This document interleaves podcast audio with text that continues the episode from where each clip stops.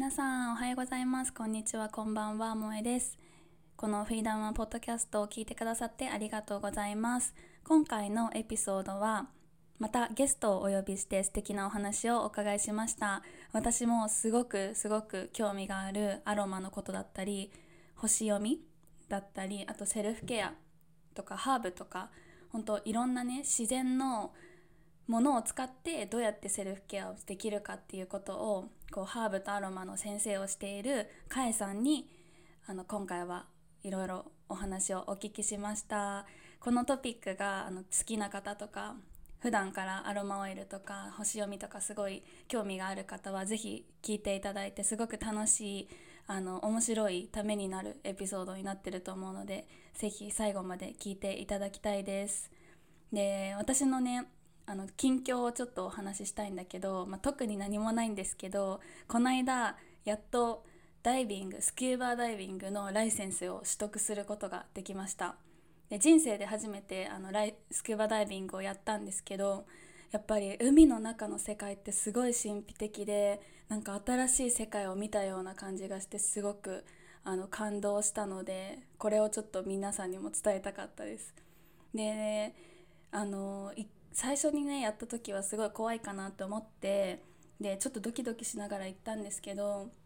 でしかも1人だったしなんか友達と一緒にとかだったらもうちょっと気軽にできるかもしれないけどこう1人で何か新しいことに挑戦するっていう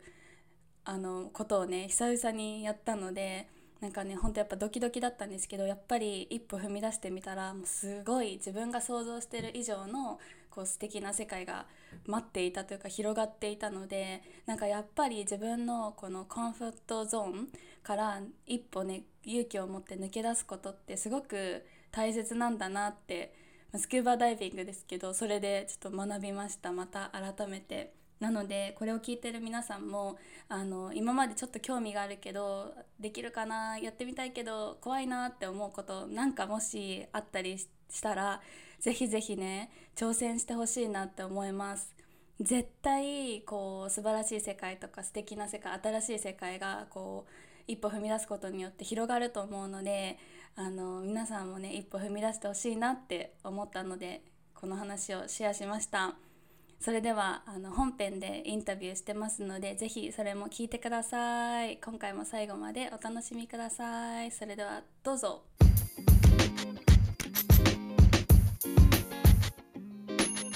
Welcome to Freedom Women Podcast. Here I talk about all the things I'm passionate about self love, feminism, and women empowerment. 海外志向な次世代女性自分の気持ちに正直に生きるヒントをライフコーチである萌えが飾ることなくリアルトークでお届けするエンパワーメントポッドキャストです。Are you ready? Let's go! はい、それでは今回はアロマとハーブスクールノワイオを主催している山田海さんに来ていただきました。よろしくお願いします。よろしくお願いします。お願いします。私もすごくお話しするのを楽しみにしていて、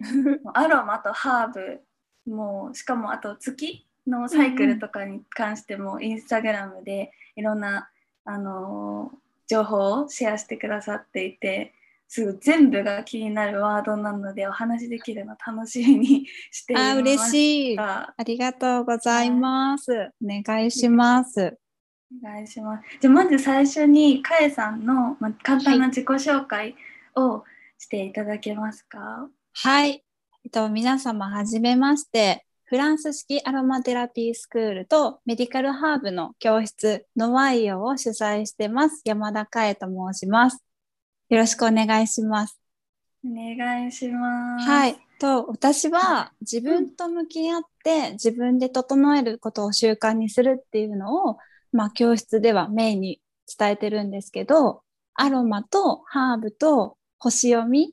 この3つを今ツールとして、セルフケアとか、まあ、セルフラブとか、まあ、そういったことを皆様に伝える活動をしています。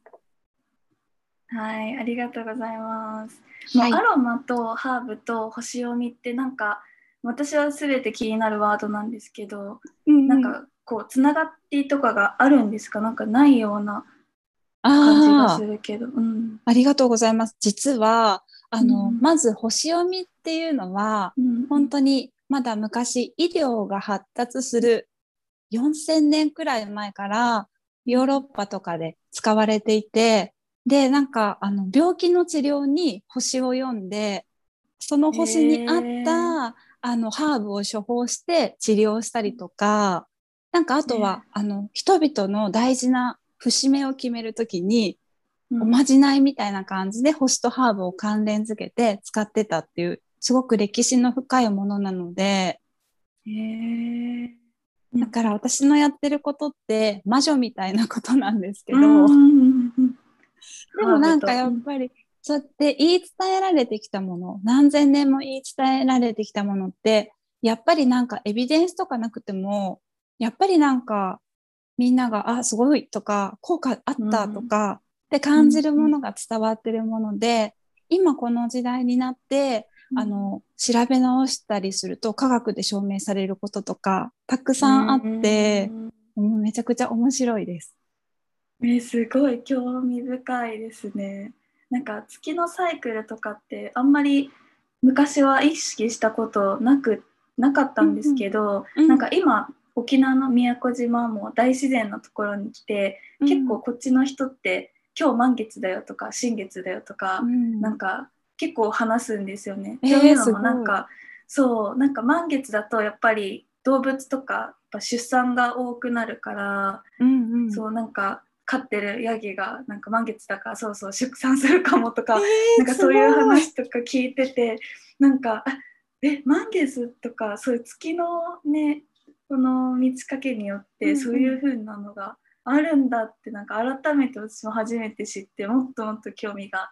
うん、出た。すごいですね。そうですよね、うん、なんか私も月の満ち欠けっていうものに興味を持ったのは、先生術を勉強するもっともっと前で、うん、あの、ハーブの勉強をしてた時に論文を書かないといけなくて、テーマ自由って言われたんですよ。で、自由ってめっちゃ難しいなと思ったんですけど、うん、あの、私はその当時、生理が新月に絶対来てて、うん、で、満月に排卵するっていうサイクル、たまたまそうだったんですね。で、私の体とその月のサイクルが合ってたから、なんだこれはってずっと気になってて、じゃあ論文のテーマそれにしようと思って調べたのが私の月に興味を持ったきっかけ、うん、うん、ですね。えー、え、なんかその勉強ってどういうところで、どんな感じでしたんですか？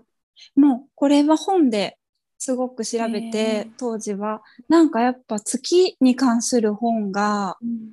図書館とか本屋さんにめちゃくちゃあって、うん、で、私はハーブの勉強もしてたので、月とハーブが関連付けた本っていうのを探したんですけど、うん、その時でも多分8冊くらい読んだんですよね。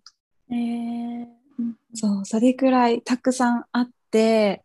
なんか、まあ、月とハーブとかアロマを関連付けて発信してる方もすごくたくさんいらっしゃるんで、多分みんなね、気づいてる。知らなくても気づいてる人はすごくいっぱいいると思います。でもそれがでも昔本当何十年何百年昔の人とかもそれをそういうふうにやって、うん、その治療とかしてたってことでなんかそれを知らないのなんかもったいないですよね気づいてる人はいるけど大体の人は知らないじゃないですか。いやそうですよね。で、なんか私もその、もうちょっと治療、治療っていうか、もっとなんか、感覚的なものじゃなくって、自分の体に対して使っていきたいなと思って、うん、あの、アロマと先生術を同時に学べる講座があったので、うん、そこでがっつりお勉強して、もう今では、あの、もともとアロマのメディカルな使い方もそうだし、月先生術と組み合わせた、ちょっとエネルギーとかスピリチュアルをケアする使い方っていうのも織り交ぜて、毎日、毎日自分でケアして整えるっていうのをやってます。え。ー、え、なんかそう、多分聞いてる人でもセルフケアとかすごい興味がある人いっぱいいると思うんですけど、うん、なんか、うん、具体的なんかどういうセルフケアになってくるんですか？なんかまず、その、何座、伊手座とか、うんうん魚座とか星座って12個あるじゃないですか。うんうんあれって月は、あの、1ヶ月かけて12個回っていくっていうか、あの地球の周りを回っていくうんんですけどうんうんうん今日たまたま、うんと、双子座の新月なんですよ。そう二先月だと思って そう。で、なんかその各星座にもそれぞれ、あの、シンボルアロマとかシンボルハーブっていうのがあって、うん。で、双子座は、あの、特徴としては、コミュニケーション能力とか、人とのなんかレスポンスとか、あと自分が興味あることになんか夢中になるとかそういう、まあ、意味合いがあってで双子座のその力を高めてくれるのはペパーミントがいいよとか。えー。そうそうそういうなんかね全部の星座にいろいろキーワードがあって、まあ、特徴があってでそれに関連づけたアロマが全部セットになっているっていうのがアロマと、まあ、ほ星読みを使ったセルフケアの考え方なのでだから私今日朝の方向浴はペパーミントを炊きました。あーなるほど。そういうふうに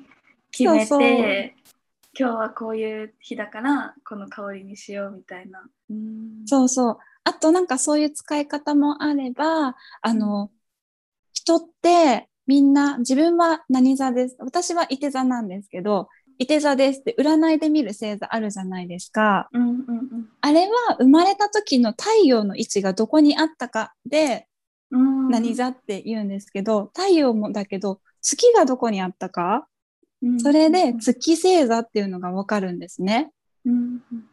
で、月星座を癒すとかっていうのが潜在意識と月がリンクされてるので、まあ、自分を本質的に癒すみたいな使い方するときは、月星座にぴったりのアロマとかハーブを使って夜リラックスするとか、ちょっと自分と向き合うときに使うとか、そういう使い方してます。えー、なるほど。私、太陽星座が水亀座で、月が確か蟹座おーおー、カニ座さん、うん優しいですね。だった。あ、そうなんですね。うん でも、でも本当に前までは、その自分の生まれた月の星座しか、その存在しか知らなかったけど、本当、うんうん強みとか興味だあの興味湧いてからそう月星座とかも知って、なんかもっともっとなんか自己理解とかするのになんかいいですよね、うん。役立つツールでもあるなって思いました。そう、めっちゃ使えます。うん。っていうのも、なんかそれぞれその、生まれた時の自分の星の図を読むと、自分の人生の地図が書かれてるって言われてて、うん。うん。うん。なんか私の場合なんですけど、はい。私は、あの、結構人と変わってるとか、人と違う考え方しちゃうとか、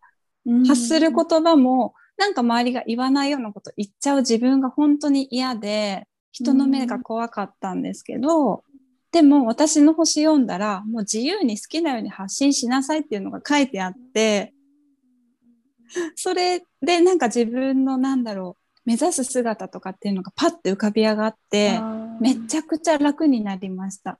ねえ確かになんか自分のこういうところあるけどどうなんだろうって思ってるところで、星読みとかしてなんかあなたはそうでいいんだよっていう風にやっぱ言われるとめっちゃ背中押されますよね。そうなんです。うんで、しかもそれって、あうんなたそうでいいんだよって言うんじゃなくて、自分が生まれる瞬間に、私はこうやって生きるぞってうん、決めて、その時間に、その図の通りに生まれてくるって言われてるんですよ。えー、なんか嬉しい。そうそうそう。あ自分が決めたってことですか？自分が決そうそう。め。このタイミングで、この時間でき、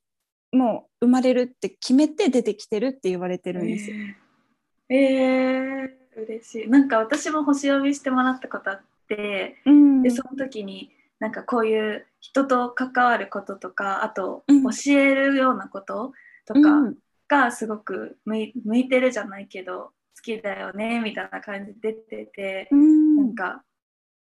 嬉しくなったのを覚えてます。なんか今もそういうことをしてるから、うん。そうですよね。なんか、やっぱり自分でそうやってね、先生術とか知らなくても、自分がやってる仕事とか、なんか勉強してることとか、好きなことって、割とその星の通りにみんな動いて生きてる人がすごい多くて、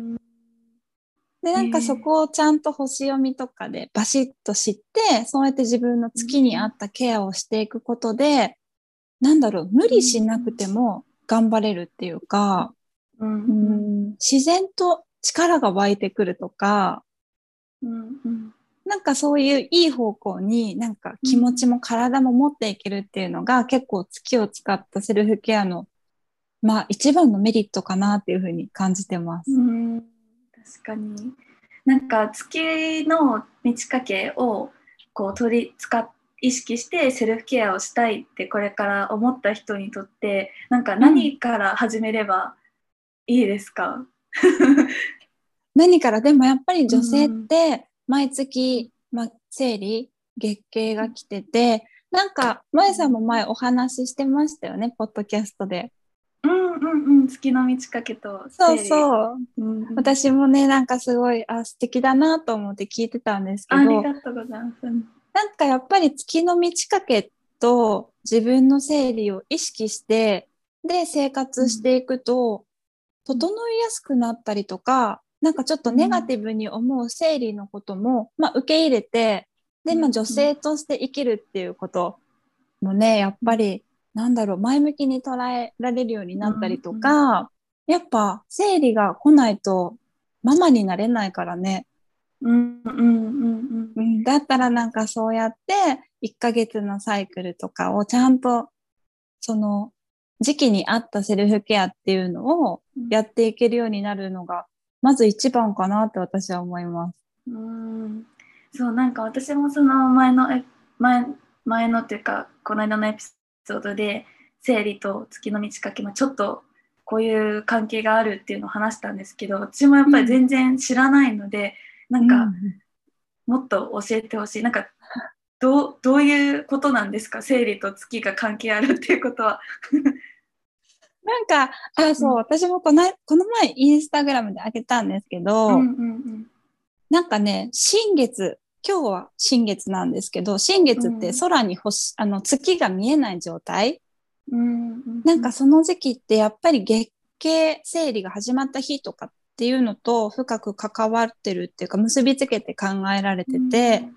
そういう時は結構ねあのゆったり過ごすとかあとやっぱ体がデトックスしてるから、それを助けてあげるようなアロマ使ったり、まあ、お風呂でゆっくり汗流すっていうのもおすすめです。うん、えじゃあ新月の時はこうゆっくり過ごすっていうのが基本、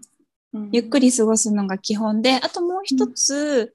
ちょっとこれ生理と関係ないんですけど、うん、何かね、新しいことを始めるっていうのもすっごくおすすめです。えー、あ、そうなんだ。そう、だから新しい化粧水を使い始めるでもいいし、うん、何か新しい習慣、今日、新月だからウォーキング始めようとか、うん、なんか今日からスムージー飲んでみようとか、うん、なんかせっかく始めるなら体に優しい習慣。をなんか一つね、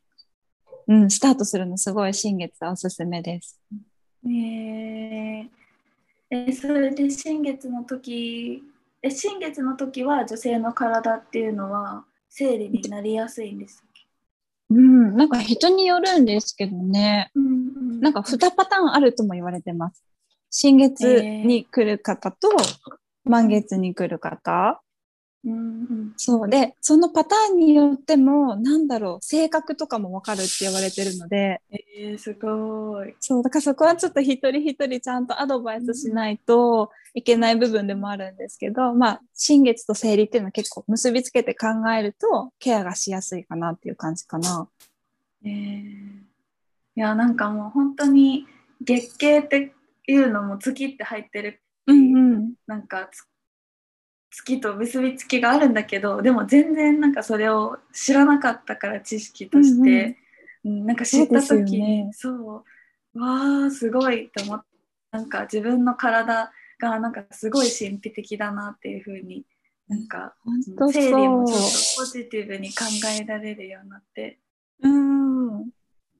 そう、なんかやっぱ月経の時期って、やっぱ体は自然にデトックスをしてくれてるので、うん、で、デトックスがあって満月に向けて、やっぱり、あの、なんだろう、蓄えていくっていうか、吸収していく体に変化するとも言われてるので、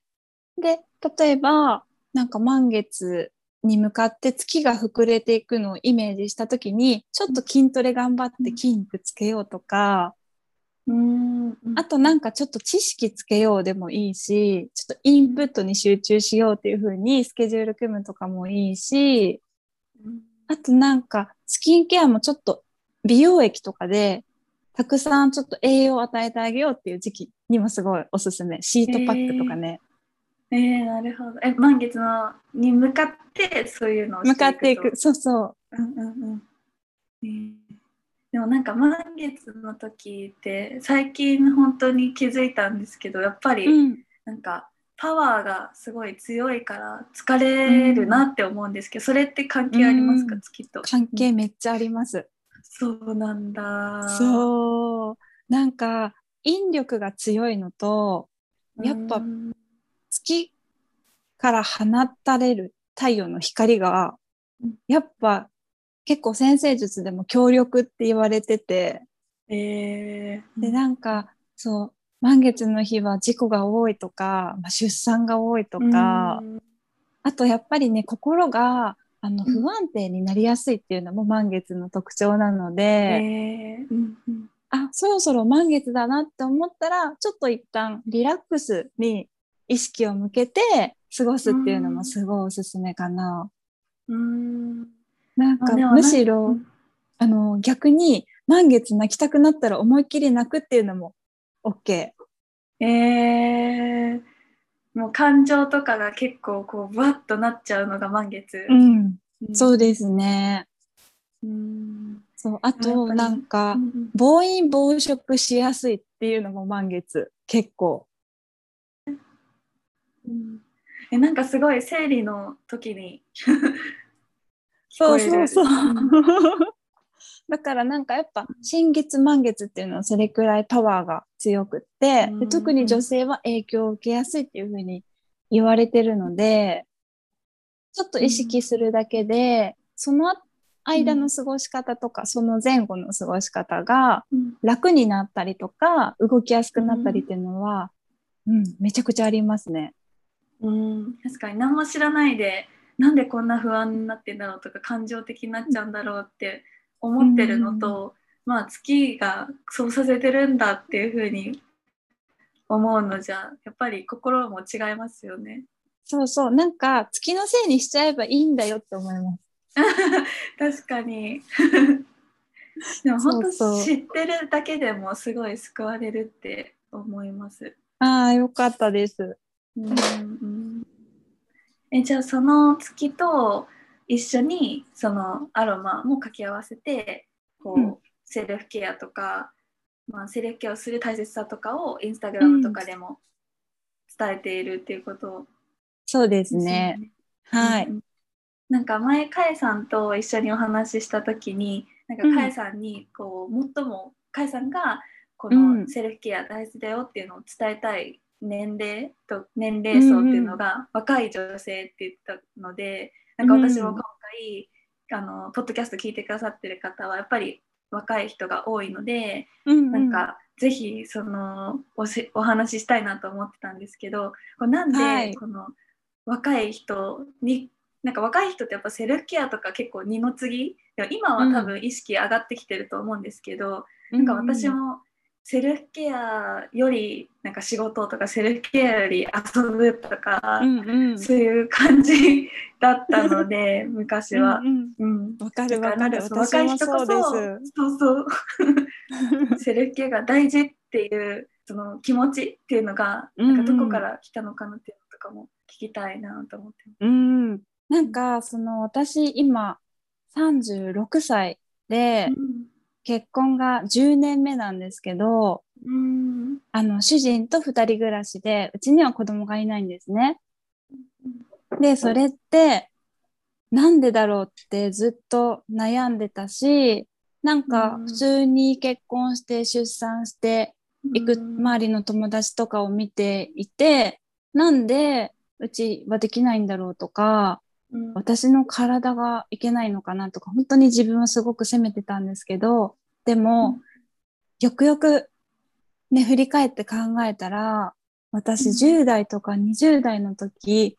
真冬でもお腹出して、うん。寒い思いして、おしゃれがいいって、うん。本当にね、なんかありえない格好で歩いてたりとか、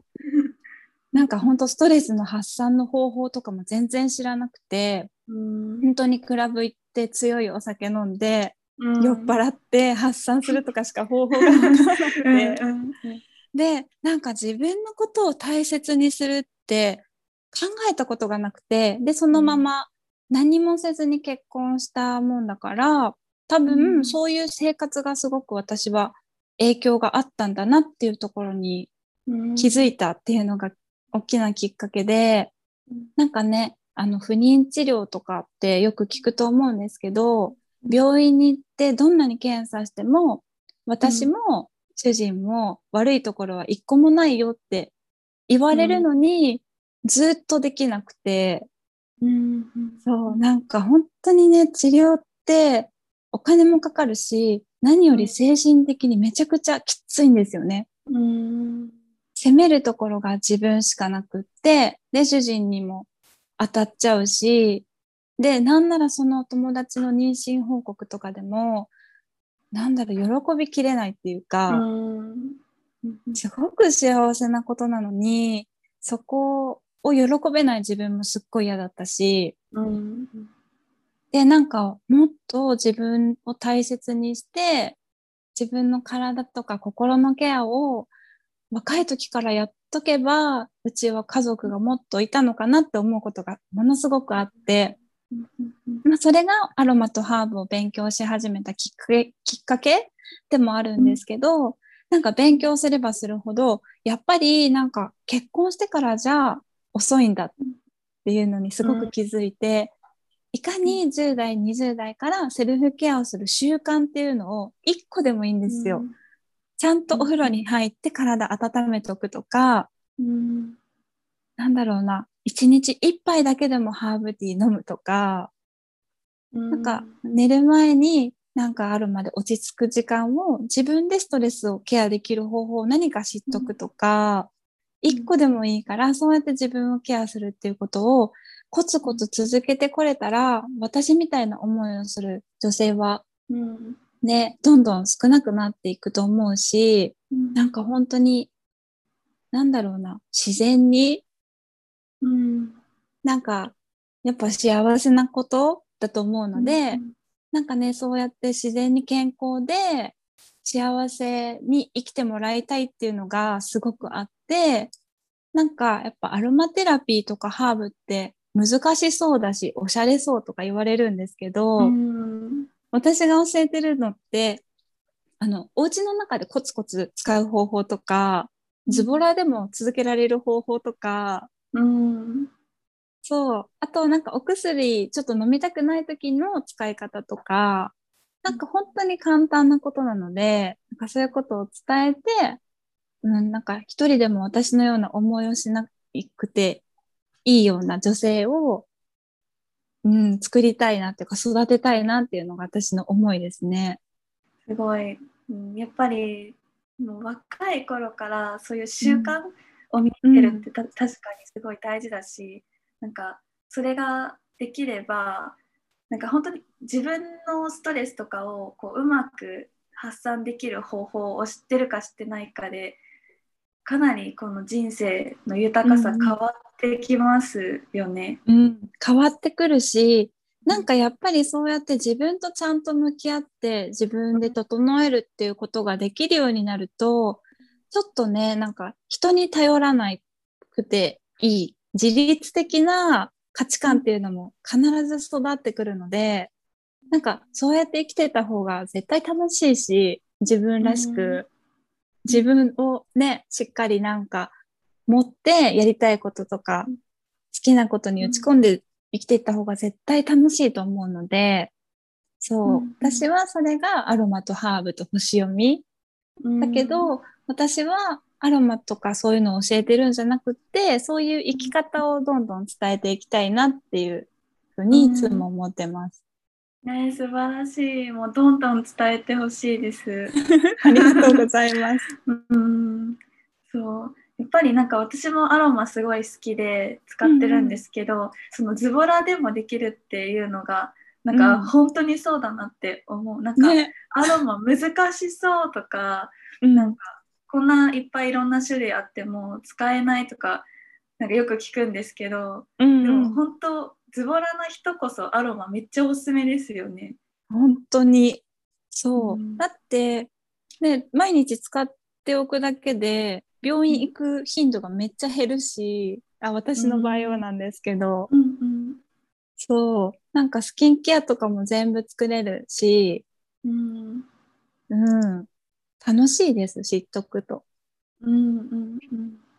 なんかあと最近思ったのがアロマとかでまだまだなんかその大人なものというかすごいうん。手出しにくいもの。なんか今ではそのうんうん。無印とかいろいろ売ってるけど、なんかそのちょっと一歩踏み出さないと難しそうなうん。イメージ、ん若い人にとってはなんかちょっとあんまり親しみがないかなと思うんですけど、うんなんかそれをぜひ壊していってほしい、かえさんに。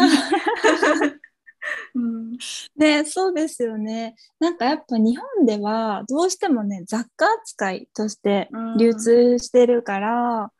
やっぱちょっと特別感があるんですけど、うんうんなんだろうな、私はね、うん、お守りみたいな感じかな。うんうんうんうんうん、そんな感じでコツコツね、集めていくのも楽しいし。うんうんめっちゃわかります。私もミーティングとかこういう人とお話しする前いつもオレンジ買いでちょっと気分上げたりしてます。それだけでなんか全然気分が違う。そうそうそう。私も今日もアロマをシュッえ、シュッですか？これは、あ、そう、これもね、そのさっき言ってた自分の月星座にぴったりのアロマでちょっと落ち着こうと思って、緊張しちゃうから落ち着こうと思って。うんうんうんうん。そうそう。いや本当おまじないになる、うん。うん、しかもそれがなんか本当に天然でまあものにもあるけどなんかナチュラルなもので、そういうふうにうん自分の気持ちを抑えられるというかなんか沈められるものってなんか素晴らしい、うん。本当に。いや、本当ですよね。でもなんかその自分に合ったアロマとかその気分に合ったアロマとかを探すのもすごい私楽しいなって思って。ああ、うん。楽しいですよね。うん。えなんかえかえさんのそのサービスで何かこう自分に合うものはこれだよとかそういうものを教えてくれたりするんですか？ああ、そうですね。なんか私は、あの、星読みのセッションの中で必ずあなたにぴったりのアロマとハーブっていうのをお伝えしてて、ねえ、元気を出したいときは、うん。このアロマとハーブを使ってください。で、ぐっすり眠りたいときとか、あとちょっと自分と向き合いたいときとか、うんそういうときは、あの、こういうアロマとハーブがおすすめですよっていうのも伝えてますね。うんえーすごい興味深いです。うんそう。えあとスクールっていうことだからその、うん星読みをできるようになりたい人？星読みは私は教えてなくて、どっちかっていうとアロマとハーブをうん中心に教えてます。うんえーアロマとハーブを学んで自分のセルフケアとかうんを身につけたい人にとってのスクールっていうことですか？そう、そうですね。なんかお家の中でどうやって使うかとか、うんうんうん、毎日使うコツとか、うんあーすごい大事。どんな時にどんなアロマを選んだらいいのかっていうのを全部教えてますね。あとなんかスプレーの作り方とか、えーうん、気になるあの、これ定期的にやるんですけど、例えば夏は、あの、アロマの日焼け止めとか、私ファンデーションとかも自分で作ってて、すごい。作れるんだ。作れる全部、身につけるもの全部アロマとハーブなんですよ。えー、なんかお得そう。一個一個化粧品とか化粧水とか買うより。そう。そうそう、ね。あの、楽本当にうんうん買い物も気軽にまだ行けないので、私の住んでる愛知県は。うんうんなんかそういう時はね、なんかちょっと知っとくと、うんまあ代用できるかなっていうのはありますね。うんなるほど。え、なんかそういう知識をつけたい若い女性とかはい。に向けてスクールをやってる。うん、そうですね。ええちなみにハーブっていうのはどういったものですか？なんかドライハーブとか。あ、そうです、そうです。うんうん。ドライハーブで、ハーブに関しては、うん。あの、私今、教会を立ち上げてて、うんうんうんそれは、あの、ハーブティーって、うん。葉っぱとかお花がブレンドされたハーブティーとかよく売ってると思うんですけど、はい。とかティーパックとか、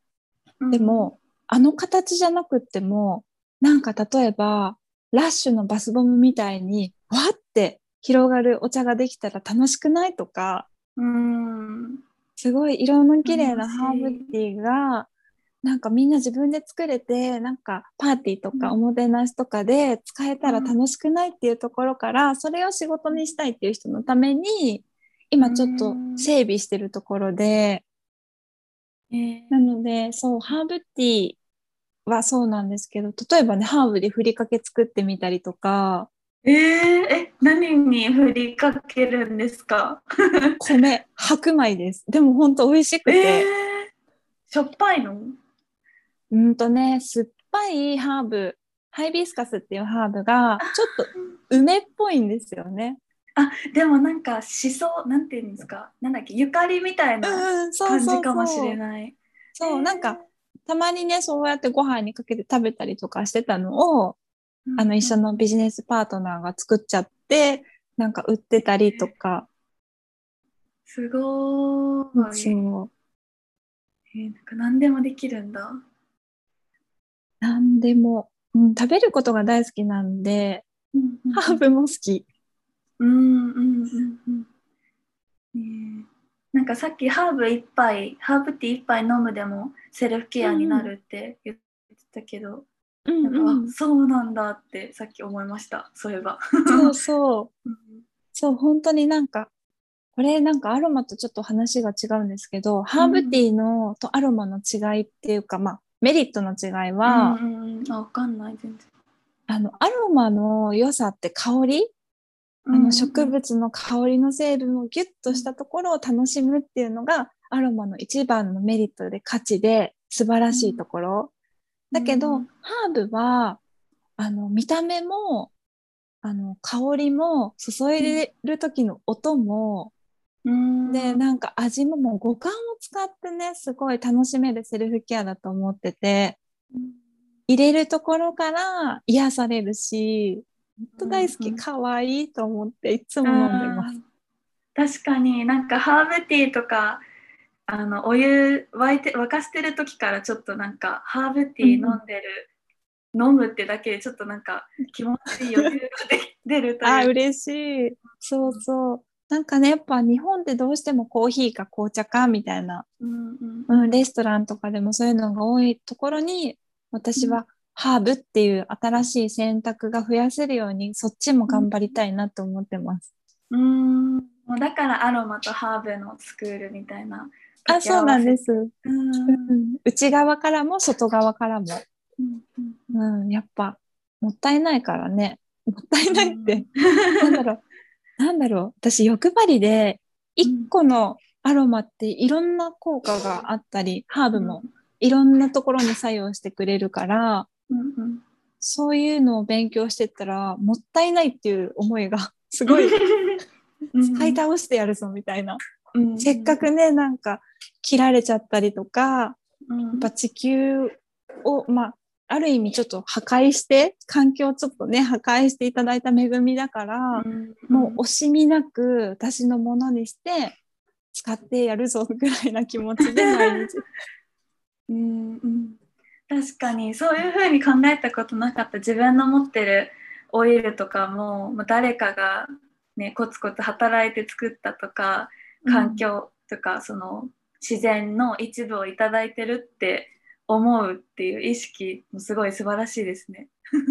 そうですよね。なんかそうそれもやっぱ月を意識するとあなんか私自然なんだなっていう感覚も育ってくるので、うんうんうん、そういうところから芽生えたかなって思います。うんでも改めて本当になんか自然の中に私も今生きてるけどなんかすごいパワーとかエネルギーとか感じてなんか本当になんか癒される。うん、うん。羨ましい素敵。本当に。そうだからなんか本当しだからこそなんか自然も大切にしていかなきゃなっていうふうに思うし、うんこうやってアロマとかもう自分にもら自分にこう届いてるものも大切にしなきゃなっていうふうな気持ちも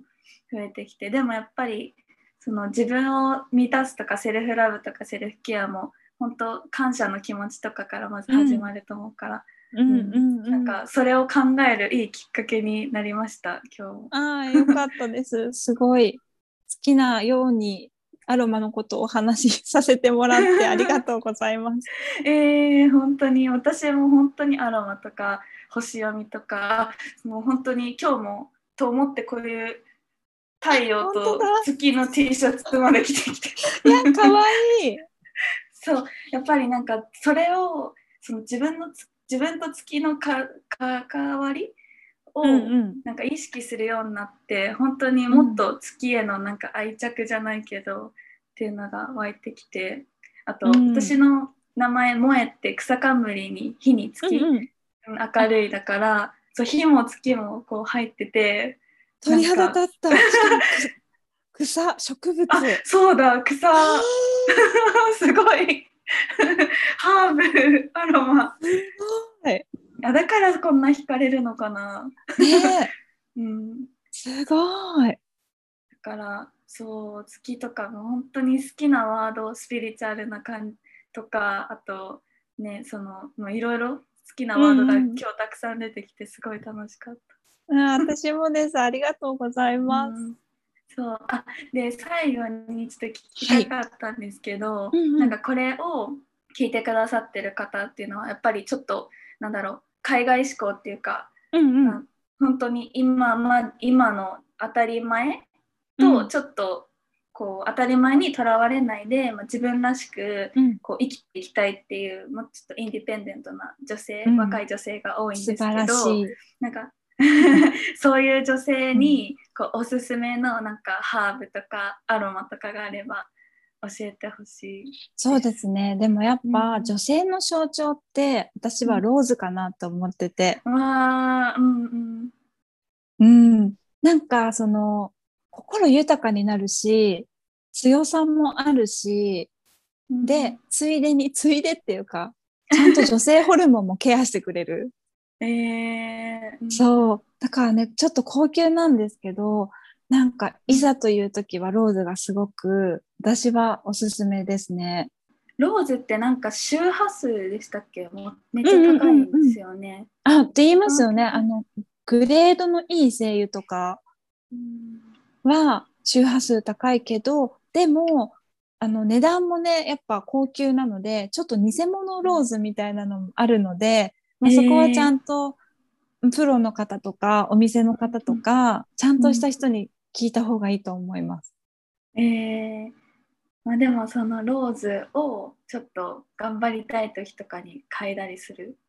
うん。といいんですか？そう、もうおすすめローズ。そうだね。なんか、スプレーにして持ち歩くでもいいけど、でも多分10代、20代だと高すぎるので、うんうんうんなんか、そうなったら、お手頃な。うんお手頃な、私がおすすめする、あの、初心者におすすめの3本の精油っていうのがあうんって、あ聞きたい。それが、ラベンダーと、うんレモンと、ローズマリー。えー、全部持ってます。あ、すごい。この3本さえあれば、とりあえず、あの、朝から晩までケアできます。えー、えラベンダーは寝るときとかですか、うん、鎮静、うん、そう、リラックスしたい時もそうだし、あとなんかちょっと体の調子が悪い時は、とりあえずラベンダーみたいなところがあります。うん。うん。で、なんか、レモンは殺菌作用が高いんで、お家の中でディフューズしておくのもおすすめですね。今の、特に今の時期。ローズマリーは朝使うのがおすすめで、あの、最初に伝えたラベンダーってリラックスなんですけど、うん、ちゃんとリラックスするためには、ちゃんと脳が起きておかないといけないんですよ。うんだから朝バシッとローズマリーで脳を起こして自分の体を元気にしてそっからリラックスに持っていくっていう一日の使い方がめちゃくちゃおすすめです。えー、えローズマリーはディフューズとかですか？うん、ディフューズですね。うん、でも、おすすめの使い方は、私は、あの、顔洗う時とかに、ちょっと洗面台、洗面器にお湯張って、うん、で、一滴垂らして、香り嗅ぎながらちょっとスキンケアするとか。えー、めっちゃいい、その使い方。そうそう。よかったらやってみてください。あ、やってみます。じゃあ、なんか、カイさんの方から宣伝とか、うん、カイさんとどうやったらつながれるか、もしこの話聞いて、もうすごく気になった方たくさんいると思うので、うん、ありがとうございます、はい、つながれるところはどこでしょうか？はい。今主にインスタグラムをやってるんですけど、うん、アカウントが NOYAU アンダーバー、かえ、アンダーバー、山田。の Y よ、かえ、山田で出てくると思うので、なんかそこから DM いただいたりとか、あの、バイオリンクのところから私の公式 LINE とか、あの、サービスもいくつか載っけてるので、見ていただけたら嬉しいなって思います。はい、ぜひ見に来てください。なんか私もあのなんだっけディスクリプションのところにあれアットマークのやつ載っけておくので、うん、ありがとうございます。ぜひぜひあのかえさんとお話ししてみてください。うん、いやでも本当にもう興味のあることをたくさん聞けてすごい嬉しかったです。楽しかったです。ありがとうございます。私もです。ありがとうございます。こちらこそ、また何か機会があったら、ぜひお話ししましょう。ああ、ぜひぜひお願いします。はい。では、聞いてくださった皆様もありがとうございました。ありがとうございました。はい。